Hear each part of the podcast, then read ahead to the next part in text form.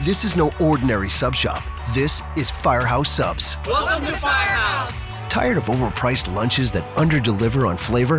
Head to Firehouse Subs, where for a limited time you can get a $4.99 choice sub. Choose from a medium smoked turkey, Virginia honey ham, or roast beef. They're custom made hot subs at a price ready made to make you smile. Just $4.99, only at Firehouse Subs.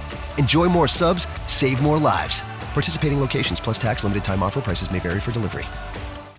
The Leslie Marshall Show, the only true democracy in talk radio of, for, and by you, the people. Live nationwide and streaming live at lesliemarshallshow.com. Call in with your thoughts at 888 6 Leslie.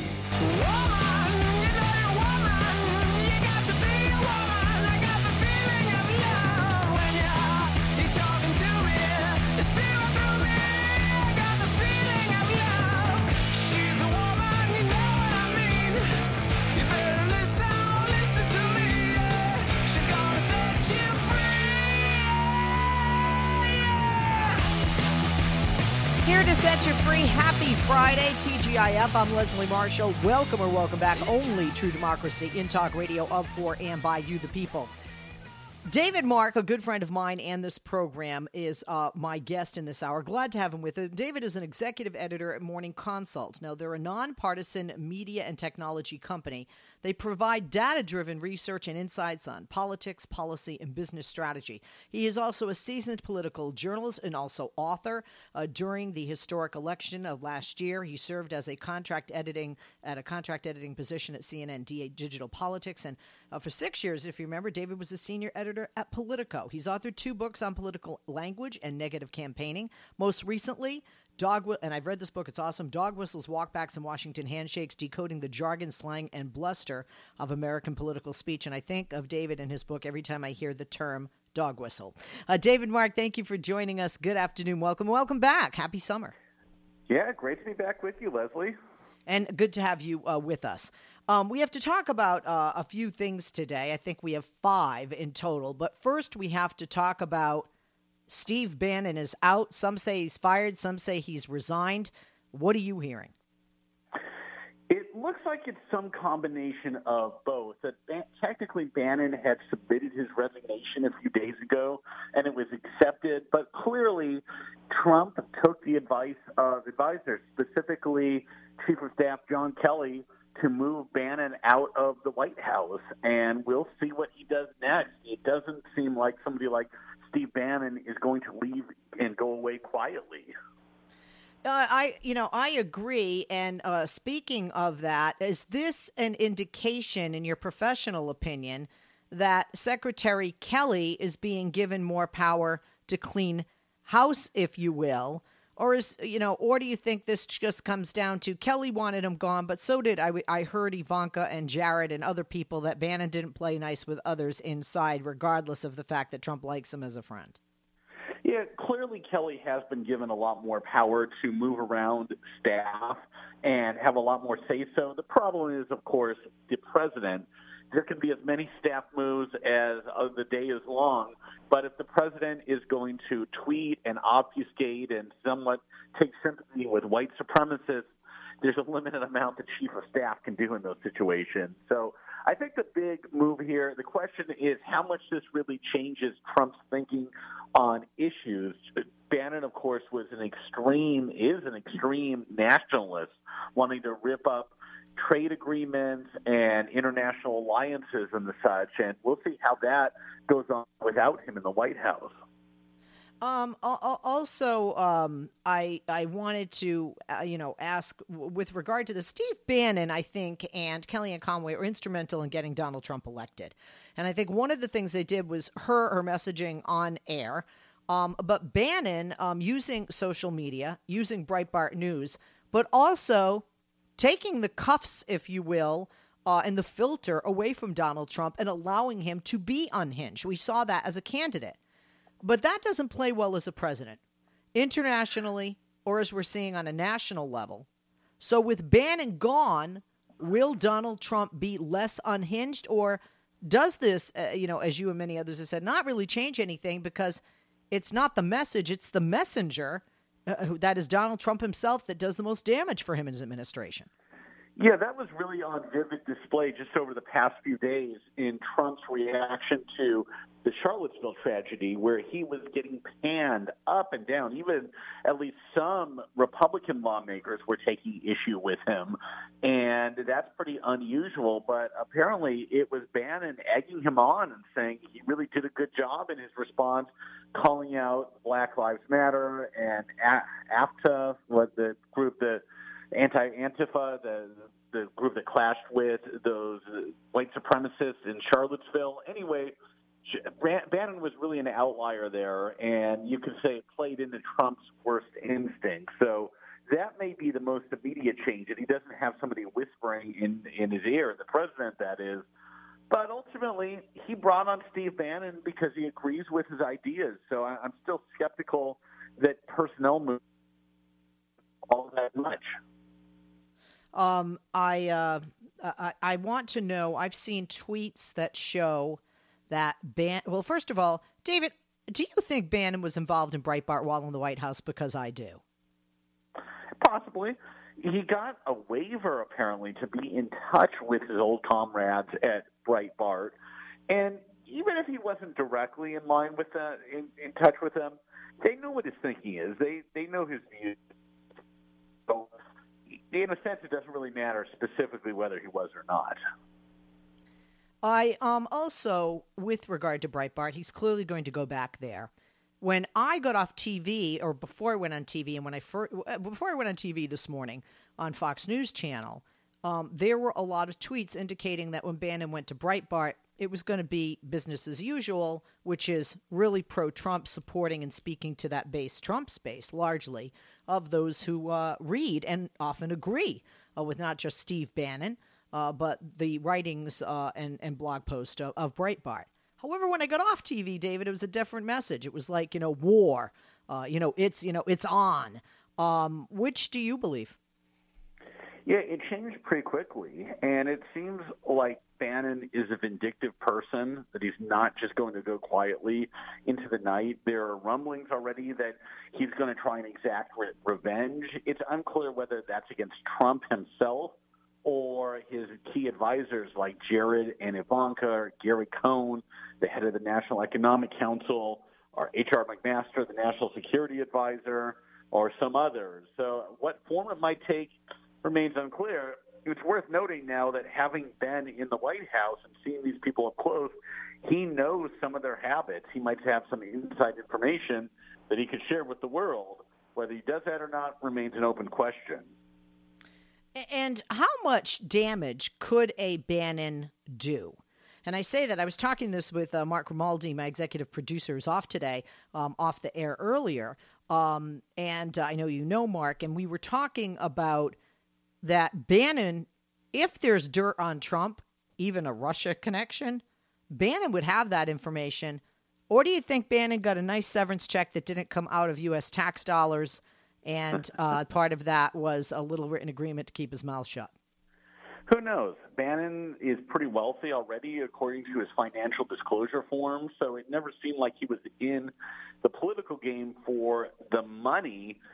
Depends on what he wants to share. Usually, presidents hire advisors and aides who are going to be discreet and not spill to the world what's going on. But that's not how Trump operates.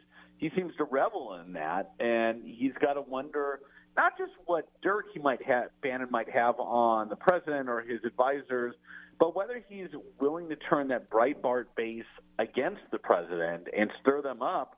Maybe go for a party a primary challenger in 2020 or even before that, just kind of rail against the president because he's mad about what happened. And again, open questions, but Bannon, Bannon potentially has the the opportunity to inflict a lot of harm. At the same time, he'll just be a private citizen outside the White House, and he might have a limited voice. Most people aren't really big fans of him outside of that Breitbart base. Um, also, uh, how how how much influence do you really think Bannon had on Trump? And I, I don't want to be redundant because I did ask how much this would change. Um, uh, I, I, I guess is is, is Bannon going to become, you know, uh, Trump's enemy? I heard today that he met with Mr. Mercer, who's very, very wealthy, and he and his daughter are very much a part of the conservative movement, and they very much did not want Hillary Clinton to get elected. And some people say you get what you pay for, and they definitely paid for that. Um, I think it's interesting that he had um, this meeting. Uh, you know, I'm wondering, do you think Bannon and Mercer? I know you don't have a crystal ball you know, we're, we're potentially meeting um, to uh, discuss having somebody who could dethrone Trump coming up. Possible. You know, lots of things are possible. Clearly, the Mercers are willing to spend their largesse, and Mr. Mercer and his daughter, they've engaged in some rather conspiratorial behavior about President Obama and other such issues. These are people who have pretty far out views and they're willing to spend a lot of money. So depends what direction Trump, excuse me, Bannon wants to go against Trump. If you really just on Trump and and hurt him as much as possible and spread dirt, he could do that. Whether it's funding other candidates, that remains to be seen as well. At the same time, we probably shouldn't overestimate how much Breitbart, the influence Breitbart has it's read by a pretty small segment of the nationalist right, and it's not exactly a mainstream news organization. So it hurts in Trump world, but at the same time, this may not Bannon may not be as influential as some people are making him out to be on the outside. That is. Um, we're going to be uh, taking a break, but before we move on to um, a, a, different uh, issue, what do you think this firing says about Trump? This is somebody who seems to give jobs to those who are loyal to him, but then seems to let those people who were loyal go. Well, it's interesting that the way the statement came down from the White House, it noted that Chief of Staff John Kelly pushed out Bannon. It wasn't attributed to the president. Of course, he the president is known for saying "you're fired" in his TV show The Apprentice. Apparently, he doesn't really like doing that in real life. So that's noteworthy. Also, Trump, I think, did not like the fact that Bannon was getting so much attention. Of course, there was that big book about him, Devil's Bargain, by Josh Green, and Trump does not like to be upstaged, so that probably didn't really help Bannon's chances. And then Bannon, maybe knowing what was coming, went went into all these on the record interviews over the last few days, including with the liberal American Prospect, which is not a place you would normally imagine him turning to. So it might actually be the the political version of suicide by cop. Like he knew he was going down, and he wanted to do something that was going to get him fired. We're going to take a break, and we'll be back with my buddy, and I hope yours as well, not only as a guest, somebody who's been and is a great writer and author, David Mark, executive morning, excuse me, executive editor at Morning Consult. He is an executive editor all day, not just in the morning. They're a nonpartisan media and technology company. They provide data-driven research and insights on politics, policy, and business strategy. Follow David on Twitter at DavidMarkDC the website, davidmark.org, and also morningconsult.com. Back with David, back with you after this. If you have questions or comments, 8886 Leslie, 888 653 7543. What do you think of Steve Bannon being let go? Or did you think, ah, we kind of saw the tea leaves and and had the crystal ball before it came. And what do you think will happen now? He's going to go to Breitbart and support Trump, or is it going to be war? As, as someone who works at Breitbart uh, inferred. Uh, I'm Leslie Marshall, back with David Mark, back with you. Pick up the phone and join us, 8886 Leslie, on this Friday after this.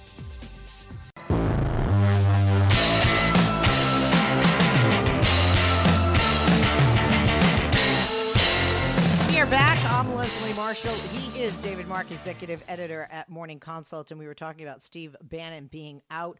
Some people say that he was fired, others say he resigns. Let's take some calls because we have quite a few. 8886 Leslie, 888 653 7543 is the number. Let's start it out with Mitch in Oregon, line four, listening on 1340 AM KBBR. Hey, Mitch, good afternoon. Good afternoon. I love the show. First time caller. Uh, my sons and I, we listen to progressive radio constantly, and we do not have TV in the house. We don't allow propaganda um, in, in our life. Um, but I just wanted to ask a question um, pertaining to uh, things I've also heard on some of the other programs, uh, callers and other people, and really haven't heard a conversation on you know, with the 25th uh, Amendment, with uh, the um, the uh, inability to hold the office of president as it should be, you know, um, you know, not stable, not um, uh, there's other terms that have been used and put out there now by uh, people coming out and calling them out. Uh, interesting. interesting, David. Yeah, that's something that's been brought up by some critics of Trump, but actually also from a conservative columnist for the New York Times, Ross Douthat, who has suggested that the powers that be invoke the 25th Amendment, which would remove President Trump from the presidency, at least temporarily. At this point, it's a fantasy. There's just no reason to think that's going to happen. That would have to include the Speaker of the House, Senate leaders, of course, Vice President Mike Pence, and some others. Although it has to be noted that at least a few more Republicans are getting more critical of Trump, including Senator Bob Corker of Tennessee and some others.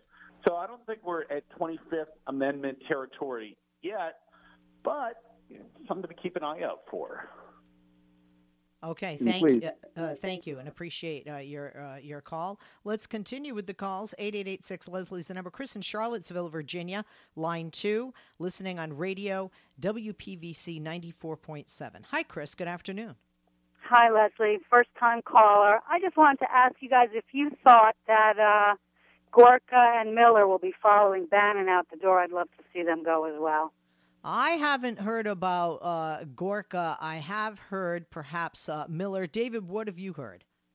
Yeah, I don't have. I won't claim to have any inside information on that, but it again, it does seem like the new chief of staff, John Kelly, has been given carte blanche to make these staff changes. So if he feels that those two individuals and others are not a good fit, we can now see a path for them going. It it seems like with Miller, he's pretty much tied to the Bannon worldview, anti-immigration, hard right nationalist, and so he might be seen to not be serving the president. He hasn't been as public as Bannon. He's been a little more careful about things, but we'll see. Wouldn't be surprising. Um, okay. Anything else from our caller? That's it. Thanks. All right, thank you. Appreciate it. 8886 Leslie, 888 653 7543. Let's go to Reggie, line three in Decatur, Georgia, listening on our stream on Spreaker, a division of iHeartRadio. Hi, Reggie. Good afternoon. Happy Friday to both you and your guest, David Leslie. I would just like to ask you this. Um, how many more of these demonstrations, marches, or even protests are going to end or wind up in violence before we finally stand up and say enough is finally enough? And do you think that the NRA, along with Conservative Talk Radio, stood up and denounced the, the violence that happened in Charlottesville, Virginia this past weekend? Yes or no? Why or why not? Um. Okay, David.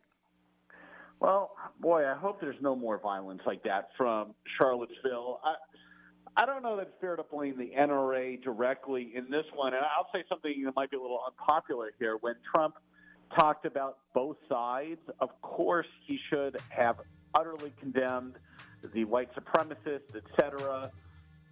But there, are these some of these groups, Antifa, et cetera, maybe don't engage in the best tactics. Okay, hold that right there, David. We'll let you continue. We'll let you continue. We'll be back with David, Reggie, other people holding. You want to hold 8886 Leslie. I'm Leslie Marshall. David Morris, our guest. Don't go away.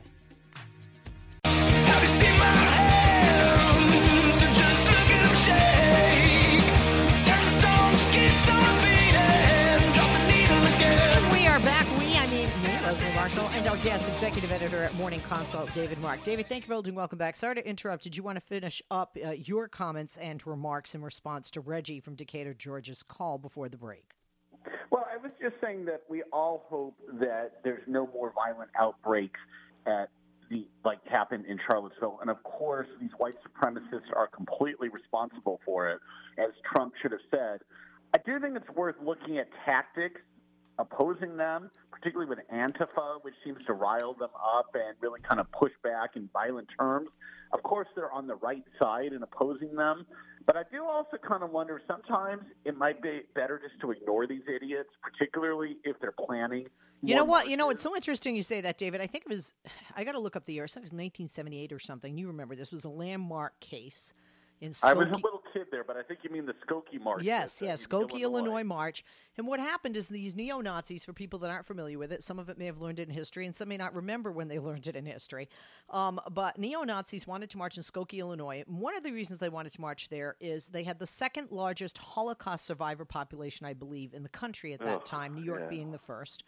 And yeah. people were appalled, and there was a suit, and um, the ACLU defended the neo Nazis and a Jewish lawyer from the ACLU represented them and won their right to freedom uh, of protest, um, to uh, you know um, peacefully uh, protest via the First Amendment. What happened was they marched down the street, and instead of people coming out to disagree with them, what you said, David, people ignored them. Mm-hmm. The Holocaust survivors stayed in their home, and other people stayed in their home because they felt what they want is people to come out and watch them. Why do people walk down a street or protest or have a parade? They want people to come out and watch, right? Watch me walk down the street. Watch my, read my sign, read my T-shirt, look at my torch, hear my chant, right? So right. people, people ignored them. People did not come outside and watch. People ignored them, and many in solidarity who were not Jewish or were not uh, Holocaust uh, survivors or uh, related to or even know Holocaust survivors, just in solidarity as a community. And I and I just thought that was awesome. Not just the landmark ruling and all that went with it, but much to what you said. I agree with you on that. And and and yeah, I, no, I do I do agree with you. And I think some of my fellow leftist uh, Democrats. I'm not an Antifa, you know, by any means necessary person, but um, look, I think it's okay to stand across the street and sing, you know, against. But you right. know, if, if if you ignore these people and the next day you take down the statue, their their protest becomes kind of moot. And then when we don't have both sides, you know, becoming enraged, perhaps we can, uh, you know, uh, you know, squash this violence uh, of which there's right, far too right. much. It, it just would be uh, some lo- folks who are losers in life, a few dozen, maybe a couple hundred, marching around on a Saturday afternoon, if that's the best thing they have to do with their time. At the same at the same time, though, it should be noted. I think officials, city and state officials in Virginia and elsewhere, have to take a close look at the permitting process here. Like it probably should not have been allowed right by that statue of Robert E. Lee. I think the city of Charlottesville and the state of Virginia wanted to have it in some park on the edge of town. Maybe that would have diffused tensions a bit more. And I think the ACLU sued to have it right where it was under the statue. So there's probably a lot of examination to go around, including police tactics here and how that was all handled. I'm not ascribing blame, but hopefully there'll be some after action reports and something will good will come from this terrible mess. And if I can say, I think something positive actually has happened here in response already. In that, ironically, we've seen an expedited pulling down of a lot of these awful Confederate monuments from decades past. Probably the exact opposite of what these marchers want and certainly what Donald Trump wants. Um, okay, let's take some more calls. We have some more here at 8886 Leslie, 888 7543. Let's go to Washington on line four with Paul, listening on our stream from Spreaker division of iHeartRadio as well. Paul, good afternoon and welcome. Thank you, Leslie. Uh, here, here's a concern that I have, and this hasn't been mentioned by anybody yet. These this group that showed up in Charlottesville, these, these people they show up armed I'm not sure the Constitution guarantees the right to armed mass assembly. Now, we have two decisions on, on the Second Amendment. In Heller versus D.C., Antonin Scalia wrote that the federal government cannot prohibit firearms in federal territories, such as Washington, D.C. And in McDonald versus Chicago, Samuel Alito wrote that you have a right to, to a firearm for personal protection. This does not include mass armed assembly, because at that point, even if you're uh, the states can say whether or not you're there an open carry or a concealed carry state. That's for an individual. Yes, you can carry your gun on your hip, but when you start showing up all together, you become a threat to the community, and you start to ask: Is it how many should be able to show up armed? Uh, a five hundred, a thousand, ten thousand? then you're a militia. You're an ad hoc militia, at which point, really, it seems that the state ought to recognize you somehow because the Second Amendment says a well regulated militia, that means regulated by the state. And at that point, if you're a militia, you really you need to have a, a commander who's responsible for what happens. Everything that happens. David? So you, you Yeah. can't Sorry. show up armed. You can't apply for a permit for peaceful protest and show up armed. And with arm by arms, I also mean not only firearms, but clubs and torches too. Torches are potential. Those are for setting fire, setting arson. I, I think this is worth a challenge because I would I would note that in Schenck versus the United States in 1919, when Oliver Wendell Holmes Jr. wrote, "You can't uh, yell uh, fire in a crowded movie theater." This was when Charles Schenck was distributing anti-conscription pamphlets during the First World War, which which the court said, "Well, this is this is an exigent circumstance. We're in, we're at war. You can't distribute anti-conscription pamphlets, so you can't show up in a demonstration then." And create an exigent circumstance. That would be my argument. I think it's worth testing in the court. Interesting. Uh, David, uh, any comments on that? Well, the, I'm not a lawyer, so I won't weigh into the legal arguments there. But interestingly enough, the head of the ACLU, Anthony Romero, actually said in an interview, or maybe it was a speech this week, that they're going to change their legal tactics here. They're still going to defend the right of these white white nationalists, et cetera, white supremacists, neo Nazis to march, but not armed. Certainly not with guns, not with clubs or those tiki torches either. So I think that is one important distinction. So we might actually see some action on that on the legal front. A few weeks ago, guys, interestingly enough that you bring this up, Paul, um, I, I, we went on vacation. Uh, we went back to visit my family in Massachusetts, in Boston, and decided to go to some places I did as a kid to share with my children.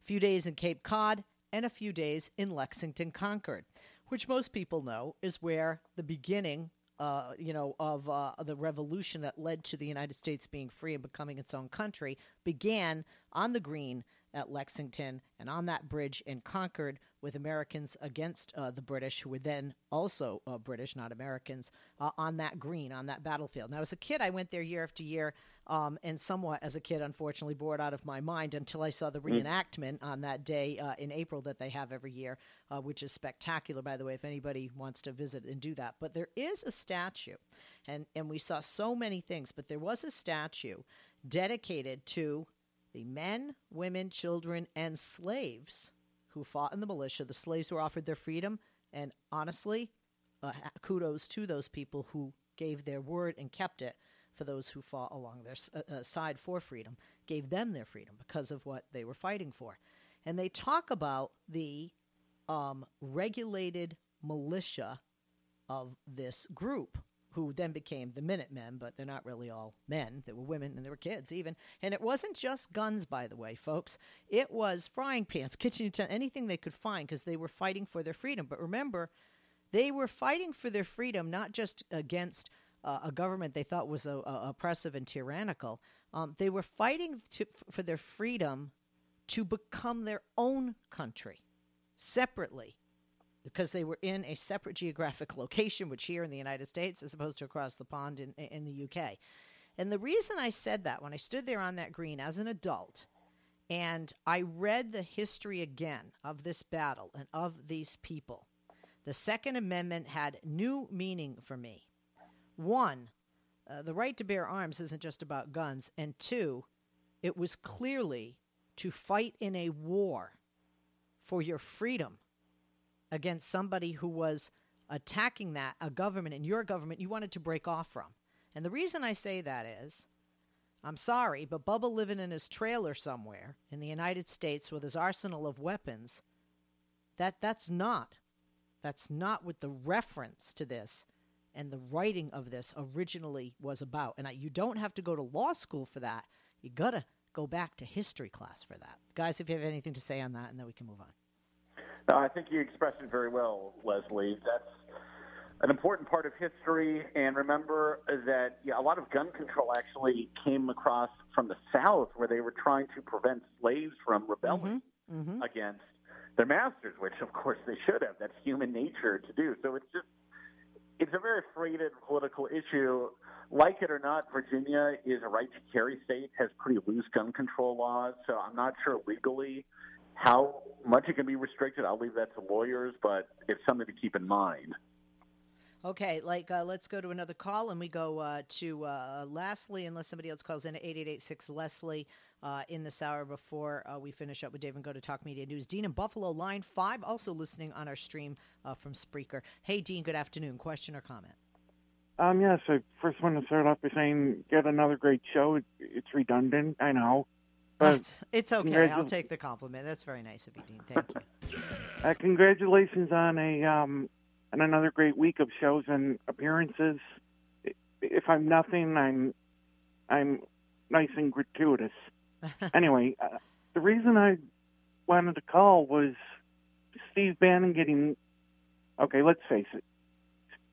Knowing Donald Trump the way we think we know him, he needed a scapegoat because of Charlottesville explanation didn't go that well.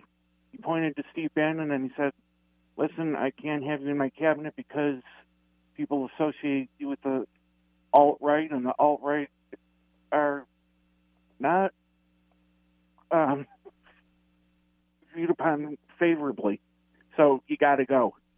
So I think he's just scapegoating um, Bannon to save face. All right, uh, David. Thank you, uh, Dean, and have a nice weekend, David. Yeah, I don't know it's scapegoating so much as it's jealousy, in that I really think that Trump did, did not like Steve Bannon getting all that attention and being seen as kind of the intellectual inspiration for Trump's success and his successful campaign manager, et cetera. So I think there, with egos like that, there's just limited room, and I suspect that Bannon knew he was on his way out. That's probably why was giving a lot of those interviews because he knew he was on the firing line, so he might as well get his last licks in. Again, it'll be interesting to see if he writes a book or what what direction he decides to go with all of this. He'll be uh, he's out the door today, so he'll be a free agent, uh, going back to Breitbart or whatever he's doing. Most definitely. Uh, let's move on to some uh, other issues that we wanted to challenge uh, today, David, or not challenge, but you know, tackle, I guess, and chat about quickly.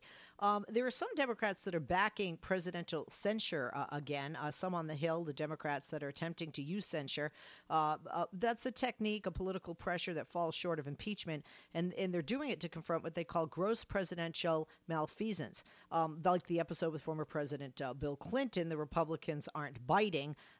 uh, though for starkly uh, different reasons. Now, there are a trio of House Democrats this week that introduced a resolution that would censure President Trump over his inadequate response to the Charlottesville tragedy on August 12th and his statement since the white supremacist riot at the center of the bucolic Virginia college town.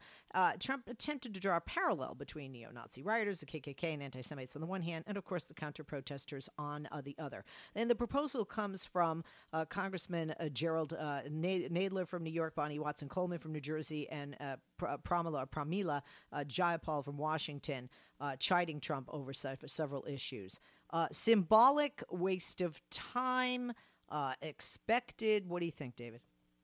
Actually, there's a bit of news on this just on Friday afternoon. House Minority Leader Nancy Pelosi chimed in, said she would support censure.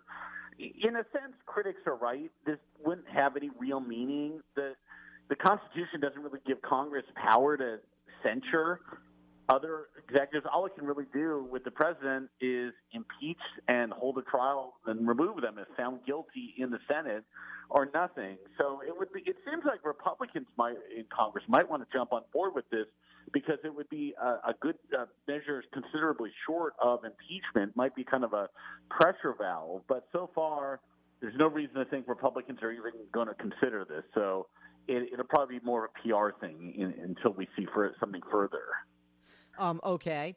And uh, let's uh, talk about the uh, mother of the Charlottesville victim that was killed in Virginia. She said she's not interested in hearing from the president because she believes he equated her daughter to white supremacists. Quote, I'm not talking to the president now, Susan Bro said today on Good Morning America this morning on ABC.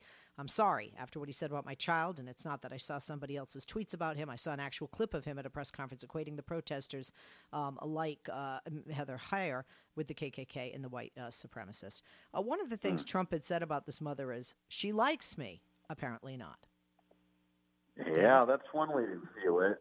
Uh, I thought that the mother really displayed a lot of grace under during the most horrible kind of circumstances. What she said at the funeral, basically saying this was meant to silence her. Now you're going now she's more powerful than you can possibly imagine, essentially. So very eloquent speech and totally understand her just wanting to be left alone and not deal with somebody like Trump. Um, and then, uh, last but not least, uh, a, a, few of Trump's political friends have been driven away. People are saying he's isolated now. Um, uh, the friends he had in the Capitol, uh, some of them are turning away. Staunch supporters of the president, Bob Corker, one of the most respected Senate Republicans, uh, does seem to be uh, against him. Uh, and there are others, even uh, the son of Rupert Murdoch, my boss at Fox News Channel, James Murdoch, another one of my bosses, the 21st Century Fox CEO, um, gave a million dollars to the ADL and, and, wrote a withering email denouncing the president's reaction to that white supremacist rally and the violence that it sparked. And there are others. Thoughts? Yeah, that's pretty dramatic. You will see if how many people actually split with Trump, how many friends he even has in the first place. Yeah, I think it's notable too. Just you have Senator Corker there splitting with Trump, and just a couple other things like Mitch McConnell holding the Senate in session so that Trump can't make recess appointments, and the Russia sanctions bill step by step, Republicans in Congress are actually pushing back somewhat, even if not nearly as aggressively and vocally as many would have liked months months ago, years ago, even. Uh, most definitely. And uh, uh, David, uh, thank you. I uh, appreciate you being with us. Appreciate you a lot. And by the way, that article about censure was written by our own David Mark that we just heard here. Uh, David Mark, an executive editor at Morning Consult. Follow him on Twitter at DavidMarkDC. The website is davidmark.org, and morningconsult.com is the website for his executive editor position. We'll be back with Talk Media News right after this.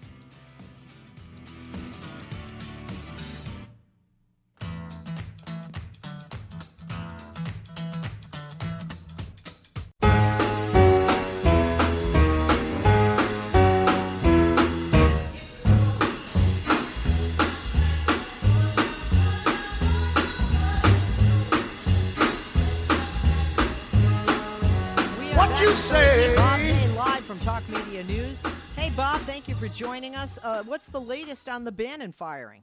Well, here goes another one, and uh, I mean, I'm not even going to argue what Trump said in the press conference the other day because he, you know, he says one thing and another thing happens, Leslie. But the bottom line is that uh, Bannon's saying he's gone. Uh, he resigned. They said this was effective August 14th. It was announced today, August 18th. This goes back to August the 7th when they wanted him out. McMaster's, Kushner, and Kelly, the chief of staff, all wanted him gone. The president hung on to him. I think the president finally, finally, probably last night, from what I'm told, said, okay, he can go. Uh, but the president actually protected him, and then a lot of people kind of abandoned. Um, uh, Bannon after that, you know, whole interview that he did with quote uh, a left-leaning publication, as it's being, you know, put out there. Bottom line is he got fired, and uh, this is just another one you know, in a series of what's this is the fourth or fifth one. Um, yeah, absolutely. Uh, Bob, quickly, uh, what are you hearing? Because I'm hearing two things about uh, him going back to Breitbart. One, that he will be pro-Trump, or the other, he'll be at war with Trump. I think he's going to be both. I think he's he's not going to. When Lewandowski was fired, uh, to this day, Lewandowski has a you know a, a great loyalty. We all know that to Donald Trump, no matter what. I think Bright, uh, I think at Breitbart, Bannon's going to be a little bit different because he's going to come to terms with some of the policies he actually stands for that Trump stood for during the election. For example, trade, and is not necessarily standing for now.